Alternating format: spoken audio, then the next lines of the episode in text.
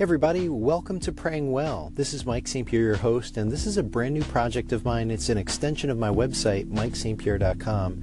And you guessed it, the topic is prayer. So here's the thing, and the reason why I've dedicated a lot of energy and resources lately to talking about prayer and the noise of our everyday lives and how it can kind of make prayer more difficult. So, I grew up in a Christian home. I've been very fortunate to have a loving family my entire life.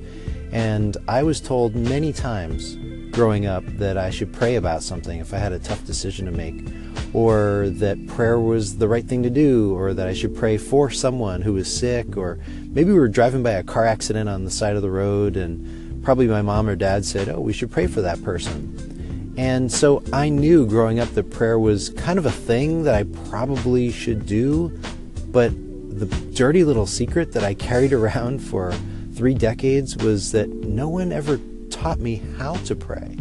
And so I was kind of like a lousy prayer, if you can say that. And I think you're going to find in this podcast that praying well is not really to teach you one method of prayer. And it's certainly not to discourage you from praying. It's not to make you feel like you're a loser when it comes to prayer. This podcast is all about encouragement.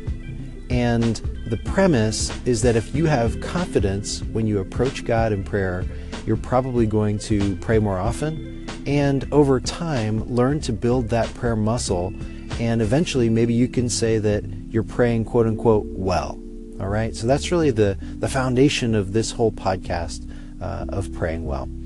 In my experience, there are probably three things that impact our current experiences of prayer. The first is, well, our past experiences of prayer. Maybe you had a good experience. Maybe you had some bad experiences. Maybe you were scarred. Maybe you just felt like, hey, God's not listening. And I tried praying and nothing happened. Well, all of those put into a blender actually impact how you pray today.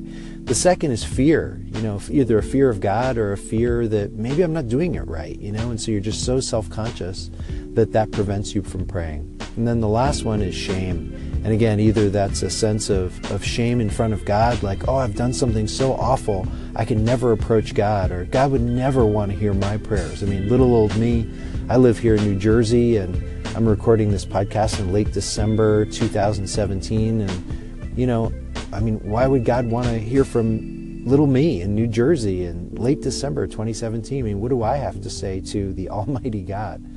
Um, so, all of those things impact how we pray today, our past experiences, and then fear and shame.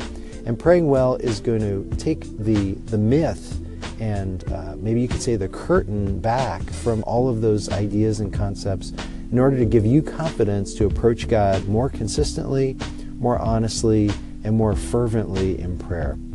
You can find out a whole lot more about this topic and you can read probably about 10 blog posts that I've written related to this by now over at mikestpierre.com. You can send me a request. You can DM me on Twitter at Mike K. St. Pierre, or you can certainly find me through my website and shoot me an email there. I can't wait to walk with you and journey with you and learn with you how to pray better and ultimately how to pray well. This is Mike St. Pierre. Thanks for listening.